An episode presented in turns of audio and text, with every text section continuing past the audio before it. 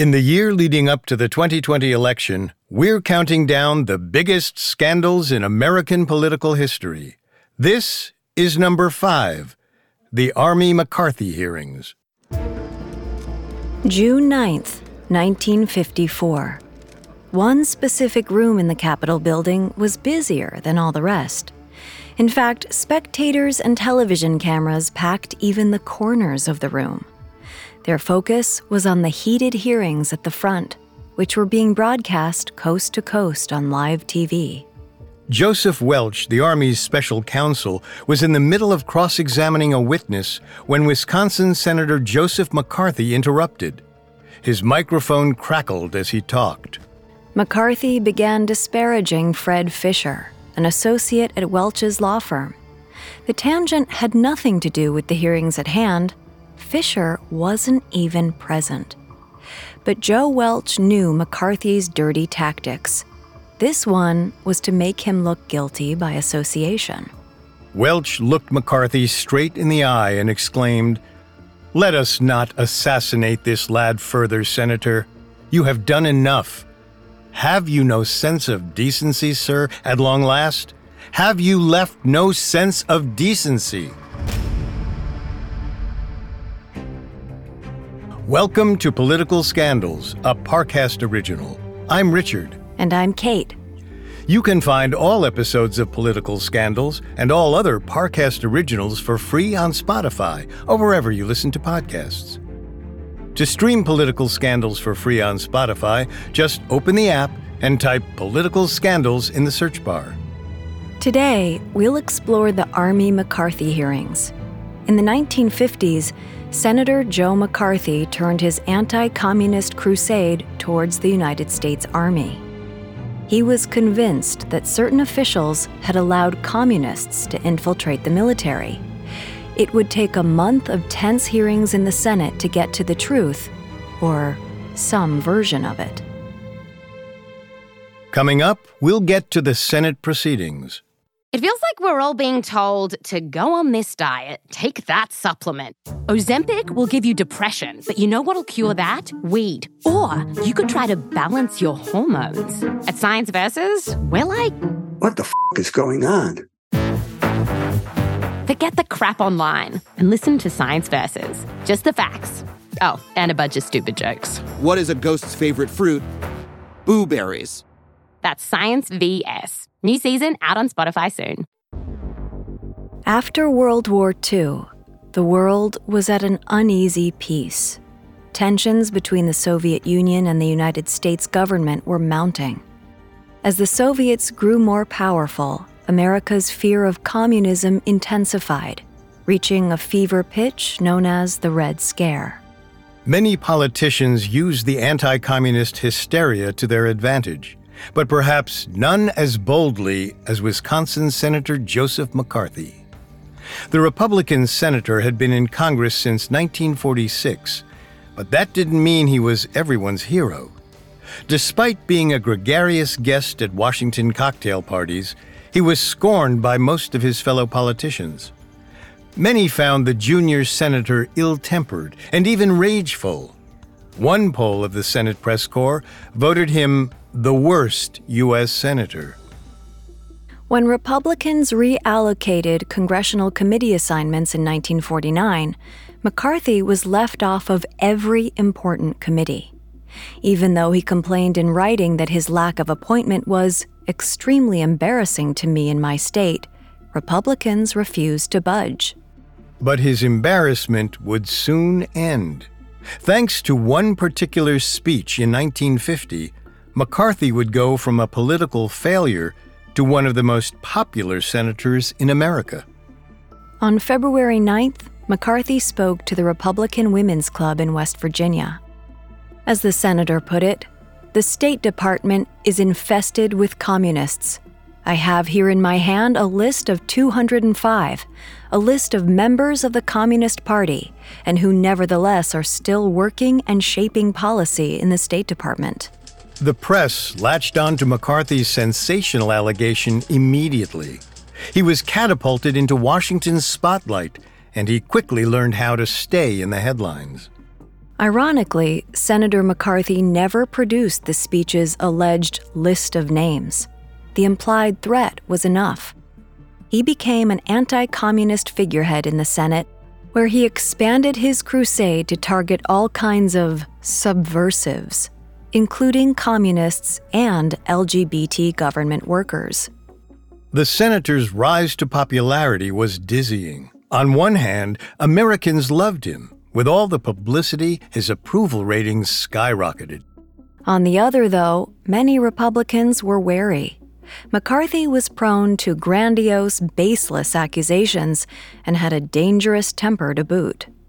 Given the GOP's uneasiness, when McCarthy was reelected to the Senate in 1952, party leaders opted to check his power.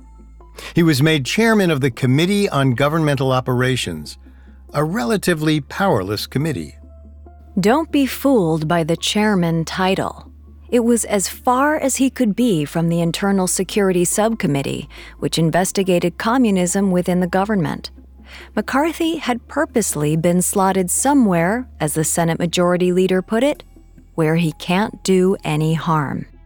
But the ever crafty McCarthy still found a way around the snub. The Committee on Governmental Operations included something called the Permanent Subcommittee on Investigations. Using its broad mandate, McCarthy merely started his own investigative unit into alleged communist espionage. McCarthy knew he needed to stack the deck in his favor, so he appointed a young, ultra conservative lawyer Roy Cohn as chief counsel of the subcommittee. With Cohn came his assistant, David Schine. The powerful senator, of course, had no way of knowing that hiring these two would be the first step towards his demise. The first investigation McCarthy's subcommittee did was into the Voice of America, a State Department run radio station that broadcast in foreign countries. He alleged that there was communist influence in the program's messaging. McCarthy and Cohn fiercely interrogated VOA employees, but came up dry. Ultimately, none of their charges were corroborated. But one thing was certain failure didn't stop McCarthy. It just pushed him towards the next target on his list the International Information Agency's Overseas Library Program after the senator alleged that it stocked, quote, subversive books, the State Department caved and ordered the books removed. Some of them were even burned. Needless to say, this was controversial. Even President Dwight Eisenhower was dismayed by the brawl unfolding on Capitol Hill. But although Eisenhower disliked McCarthy's tactics, he also refused to publicly condemn him. Ike wouldn't, quote, get down in the gutter with that guy. It seemed like McCarthy was untouchable, and the next item on his list was his most ambitious yet. In the fall of 1953, McCarthy's committee began its probe into the United States Army. After receiving reports from the press and the FBI that there were security problems at Fort Monmouth, McCarthy began digging into it. The senator was oddly invigorated by the opportunity. The reports enraged him and made him more paranoid. They also meant he could zero in on his biggest target yet the entire army. Among McCarthy's more sensational accusations were that Soviet spies had stolen radar secrets, and there was a Rosenberg spy ring still working at the laboratory.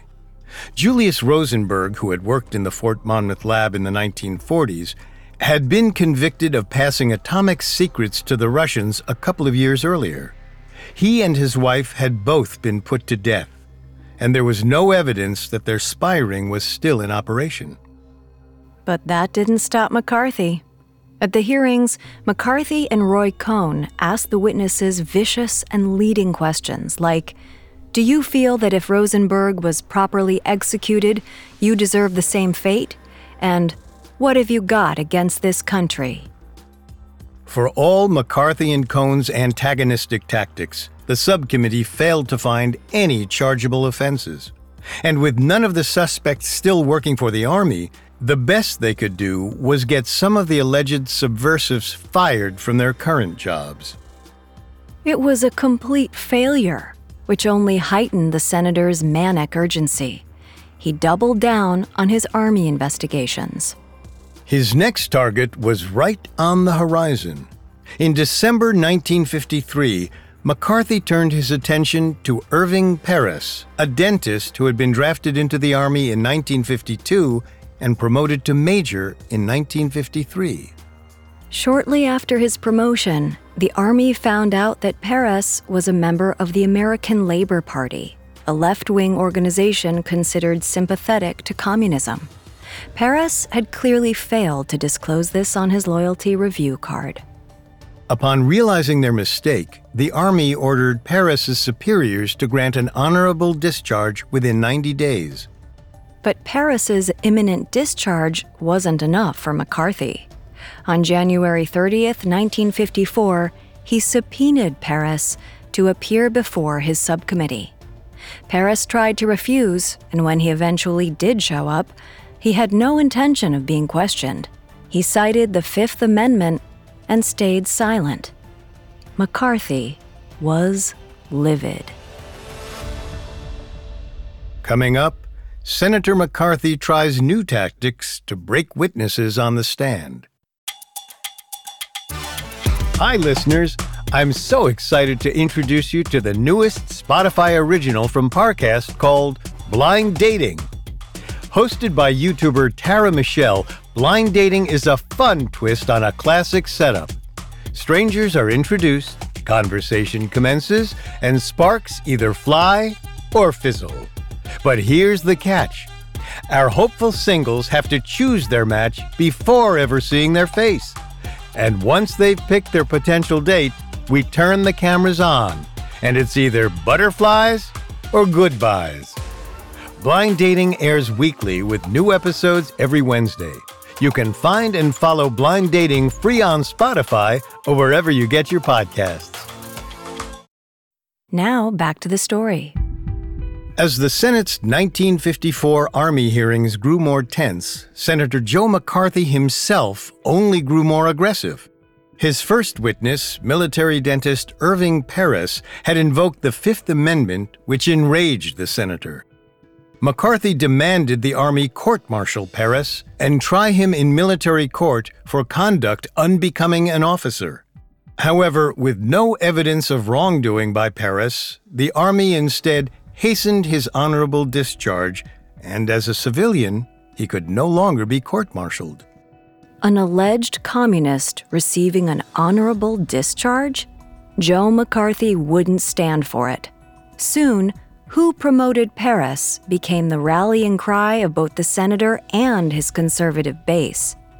While they spun it to America as a question of ethics, there was actually a simple reason for the promotion. As a dentist, Peress had been automatically promoted due to the doctor draft law, a law McCarthy himself had voted for. Clearly, McCarthy was not above contradicting himself in his hunt for communists. Even if he was wrong, he covered his shortcomings by being loud. The press liked the noise, and McCarthy held strong in the media. In the end, nothing came of the Peress probe, but the Army wasn't going to wait around for the senator to try again. In February of 1954, Army Secretary Robert T. Stevens declared that Peress's superior was banned from testifying in McCarthy's hearings. He didn't hide his disgust towards McCarthy and Roy Cohn's behavior. The Republican President Ike Eisenhower quietly backed the Army. To him, McCarthy was a pimple on the road to progress. After that, every Republican politician had to pick a side. It was either Team Eisenhower or Team McCarthy. Senator McCarthy's explosive behavior wasn't just polarizing Washington, but the entire nation. On March 9th, CBS News anchor Edward R. Murrow attacked the senator on his program See It Now. Between clips of McCarthy's bullying presence on the subcommittee Murrow argued that McCarthy couldn't toe the line between investigating and prosecuting. He insinuated the senator was growing more and more delusional in his hunt for communism. It wouldn't be the only televised attack on McCarthy that week. Just four days later, the embattled senator was attacked by his own party. On March 13th, Vice President Richard Nixon gave a televised address that condemned McCarthy's tactics. He said, Men who have in the past done effective work exposing communists in this country have, by reckless talk and questionable methods, made themselves the issue rather than the cause they believe in so deeply. McCarthy wasn't rattled by Nixon. In fact, that same night, he spoke to a small crowd saying, Some people have told me I shouldn't go so tough, but I don't care how high or low they are. I don't intend to treat traitors like gentlemen. The public criticisms were the least of McCarthy's worries. The Army had its own damning report on the way, and it would spell serious trouble. Since January of that year, John G. Adams, the general counsel to the U.S. Army, had warned Eisenhower's cabinet about what he called, quote, the Cohn Schine thing, meaning Roy Cohn had persistently used his influence as the general counsel to get his friend and former assistant, David Schine, preferential treatment in the Army. There was no shortage of evidence that Schine, who had been drafted into the armed services in November 1953, had Cohn pulling strings for him, even requesting special assignments on his behalf. When Eisenhower received an official report on Cohn's behavior, he had little choice but to move forward with disciplinary action. He approved a plan to remove Cohn from the Senate subcommittee.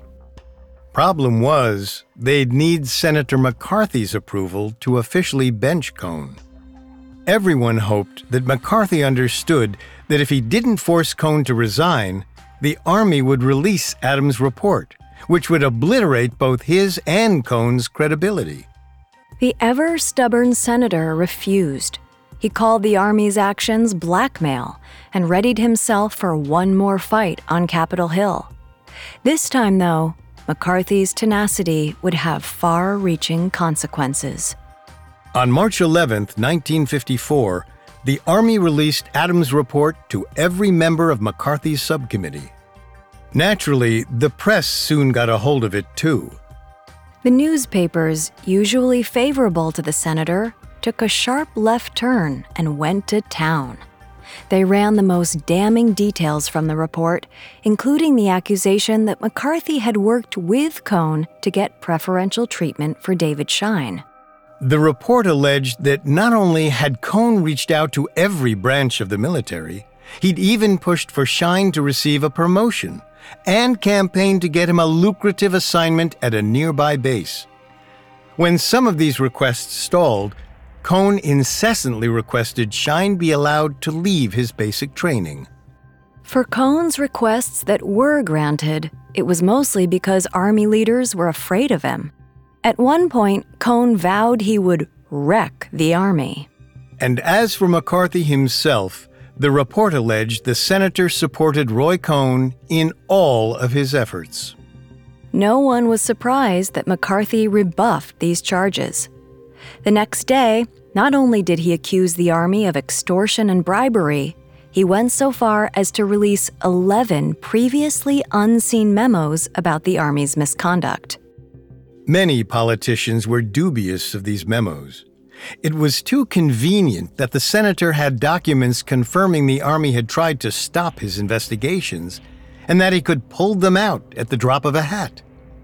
Adams called the senator's charges fantastic and false. Even if they were fantastically false, they would still need to be addressed. The Senate Permanent Subcommittee of Investigations immediately met to discuss the Army's charges and McCarthy's countercharges. Eventually, they decided that their own subcommittee should investigate, which was an awkward situation since McCarthy himself was the chairman. After great debate, the consensus was that McCarthy would be forced to step down during the probe, but he was permitted to question witnesses. Despite sitting on the sidelines, McCarthy would still find a way to loom large, both vocally and visually.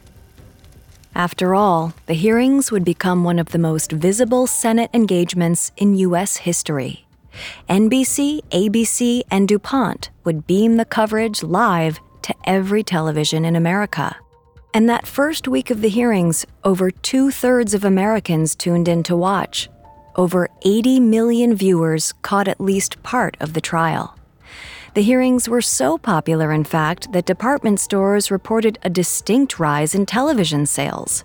While Americans weren't necessarily interested in the logistics of the case, they loved watching the spectacle unfold. And audiences would indeed be given a show when the hearing started on April 22nd. Special counsel Joseph Welch would serve as the Army's attorney, and Joseph McCarthy and Roy Cohn would represent themselves. It took but three days for the first major controversy to emerge. The Senate produced a photograph of Army Secretary Stevens and David Schine appearing jovial in front of an airplane. The photo was dated November 17, 1953, when Stevens was supposedly not speaking with Senator McCarthy and Cohn because of their incessant requests regarding Schine. Yet the Army Secretary looked quite chummy next to Schine. Stevens floundered on the stand. He couldn't find a way to argue against the implication. He did look pretty cheery. But Army Counsel Joe Welch came to his rescue. He rose from his chair and countered that the photograph was doctored. The version McCarthy and Cohn gave to the Senate had been cropped. Welch then produced the original photo, which included another soldier standing next to Schine. Stevens could have been smiling at either of them. Roy Cohn was brought to the stand to explain himself, but his smug testimony only made matters worse. Welch was more than happy to remind the Senate that McCarthy and his team had been caught doctoring photographs before. More importantly, this was a chance for Welch to move the suspicion from Stevens back to Senator McCarthy. Sure, it was still odd that Stevens had been with Schine, but it was more suspicious that McCarthy had doctored evidence to bring that tiny detail to light. McCarthy reeled from the attack. Later that day, he found an opportunity to jump back into the spotlight. When Welch asked a McCarthy staffer if the photograph had come from a Pixie, a common camera model at the time, McCarthy interrupted. Will counsel for my benefit define? I think he might be an expert on that what a pixie is?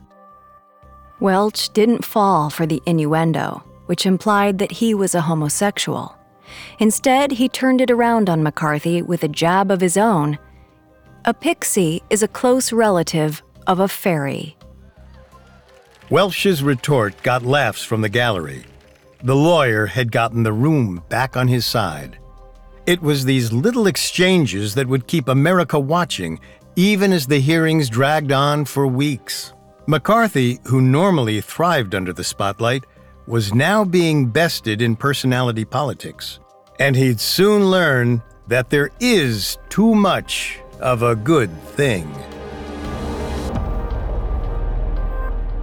Up next, Joe McCarthy faces his reckoning and the judgment of the American people. Now back to the story. Over a week into the Army McCarthy hearings, very few questions had actually been answered. The exhausting proceedings dragged at a snail's pace, partially due to Joe McCarthy's constant interruptions. No one was more exhausted than Army Secretary Stevens. By his ninth day of testimony, he'd spent most of his energy answering questions regarding Senator McCarthy's Fort Monmouth investigation. So, when he was dramatically confronted with an FBI memo that McCarthy mysteriously produced from his briefcase, he was exhausted, if not caught off guard. The document was a carbon copy of a letter, allegedly written by FBI head J. Edgar Hoover. Addressed to the Army, it warned of subversives at Fort Monmouth. If the letter was real, McCarthy had hard evidence he was right Army officials had been ignoring problems at the base. Joseph Welch wasn't so quick to believe McCarthy, however. This was too convenient to be true. He demanded that the letter be verified by Hoover himself. Hoover explained that while the FBI had given similar information to the Army, he had certainly not written the letter in question. McCarthy had been caught red handed fabricating evidence for the second time in as many weeks. But like before, McCarthy stalled. His explanation was that a young patriot in the armed forces gave him the document. Welch took a different angle. Even if the document is real, it's a crime to release confidential papers. Now, what did McCarthy have to say to that? Nothing, apparently, aside from encouraging other federal employees to break the law. Senator McCarthy tried to backpedal, complimenting all the individuals who had placed their oath to defend the country above any presidential directive. As far as he was concerned, McCarthy said, I would like to notify those two million employees I feel it is their duty to give us any information they have. Naturally, the president was watching all this unfold. He took his disgust for the witch hunt public the next day releasing a statement that condemned McCarthy's remarks. He said no one was above the laws of the land. But for all the verbal jabbing and bluffing, it would take almost another three weeks to reach the height of the proceedings. The hearing's most famous moment came on June 9, 1954, day 30 of testimony. Joe Welch was questioning Cohn about his delay in telling the Army of potential subversives at Monmouth. Again, Senator McCarthy was stewing on the sidelines. He used this as a moment to interject, hoping to bring Welch down a peg. McCarthy lobbed a wild verbal attack on an associate at Welch's law firm, Fred Fisher. He prattled on and on about how Welch's coworker had once been a member of the National Lawyers Guild, an organization with loose links to the Communist Party. While Fisher had originally been slated to be Welch's assistant at the trial, he had been sent back. Welch had rightfully feared the junior lawyer would be attacked for his past. But McCarthy would stop at nothing, and even without Fisher present, he made that fear a reality. To Welch and many in the Senate, it seemed ruthless and cruel to drag a young man's name through the mud, one not even involved in the hearings. Welch begged McCarthy to stop. McCarthy would not let the issue go, despite what seemed like the entire room's disapproval. As he descended into another tirade on Fisher, Welch interrupted him, commanding, Let us not assassinate this lad further, Senator. You have done enough. Have you no sense of decency, sir? At long last, have you left no sense of decency? The audience began to applaud. This was the final straw. The senator had effectively dug his own grave. McCarthy, usually not rattled, never quite recovered after that day. According to his colleagues, he was soon overrun with debilitating headaches and began drinking more heavily. Though his final day of testimony on June 10th was more or less uneventful, he certainly didn't say anything that implicated him further. McCarthy's burnout was palpable. As the hearings wound to a close, his public support was careening downwards. McCarthy's approval rating dropped more than 15%, from 50% to 34. With the immense coverage the hearings received live on TV, Americans were able to see Senator McCarthy's true colors, and they were far uglier than many had realized. Between his attack on Fred Fisher, his rude interruptions, and his bullying tactics, the public quickly soured on the senator. Papers in Wisconsin, McCarthy's own state, called his behavior inexcusable and brutal. Senator McCarthy had often depended on mass support to protect him. He frequently said, Nobody loves Joe but the people. Now, however, McCarthy had lost his armor. He was vulnerable to criticism like never before. The hearings finally reached their end on June 17, 1954, after 32 witnesses, 72 sessions, and 2 million words of testimony. It was time for the Senate Permanent Subcommittee on Investigations to render its verdict. In a shocking turn, the committee concluded that the Army had indeed made efforts to terminate or influence the investigation into Fort Monmouth and tried to block subpoenas by personally appealing to members of McCarthy's staff. Most importantly, McCarthy was cleared of wrongdoing. It was determined that the senator had not applied improper pressure on the Army or Schine's behalf. Roy Cohn, however, was found to have made unduly persistent or aggressive efforts on the part of his friend Schine. For McCarthy, though, what should have been vindication came too late. The damage was done. His political career would never recover. And the scorn trickled down to nearly everyone involved with the hearings. Senator McClellan, who served on the subcommittee, said, I think this will be recognized and long remembered as one of the most disgraceful episodes in the history of our government. Indeed, almost everyone who took part in the hearings would soon voluntarily or involuntarily step out of politics. Army Secretary Stevens would return to his family's business. Roy Cohn would be forced out of the subcommittee to become a private lawyer in Manhattan. And Senator McCarthy, of course, was staring down the end of his career. That very same month, Senator Lester Hunt died by suicide. It soon came to light that Hunt had been blackmailed by McCarthy's Republican colleagues, hoping to keep him from reelection. And just a few hours before Hunt took his life, a vague threat from McCarthy was published in the newspapers he had dirt on Senator Hunt. While Hunt's suicide can't be directly linked to McCarthy's comment, it underscored his long history of dangerous tactics. He had to be stopped. On December 2, 1954, the Senate voted 67 to 22 to censure McCarthy. While a censure doesn't carry a formal punishment, it's still the most severe discipline the Senate can mandate besides expulsion. McCarthy was only the sixth senator ever censured in United States history. Publicly scorned, Senator McCarthy had completely lost what little political capital he had left after the hearings. It wasn't long before he was removed from his chairman position and crossed off of Eisenhower's White House guest list. Even the press, once his powerful ally, began ignoring him. As the Red Scare died down, McCarthy found himself out of the job he was best at fear mongering. In May of 1957, McCarthy died at just 48 years old of hepatitis, a condition only worsened by his heavy drinking.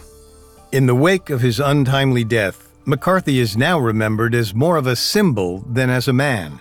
In fact, his name has become a catch all for the communist witch hunts of the 1950s. McCarthyism. Though some might argue that the senator was simply an opportunist who took advantage of Americans' fears, those close to him claim that he truly believed in his cause. Regardless, his cause may have been the wrong one. McCarthy did not uncover one single communist throughout his entire career.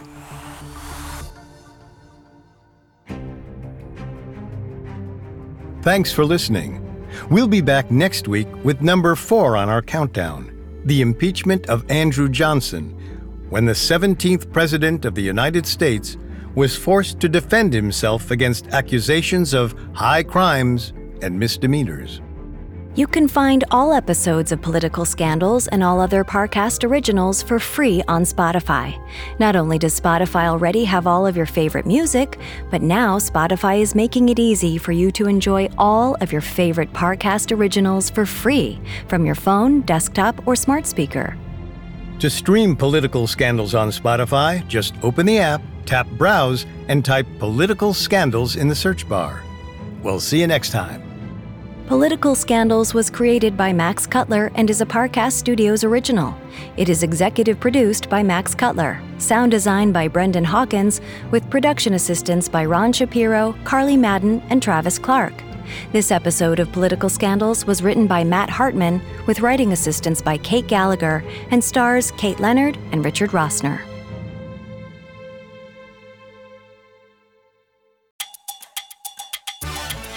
And Parcasters, be sure to follow the newest Spotify original from Parcast, Blind Dating. It's a fun twist on a classic setup where hopeful singles choose their match based on personality, not looks. That is, until the very end. Search Blind Dating and follow free on Spotify or wherever you get your podcasts.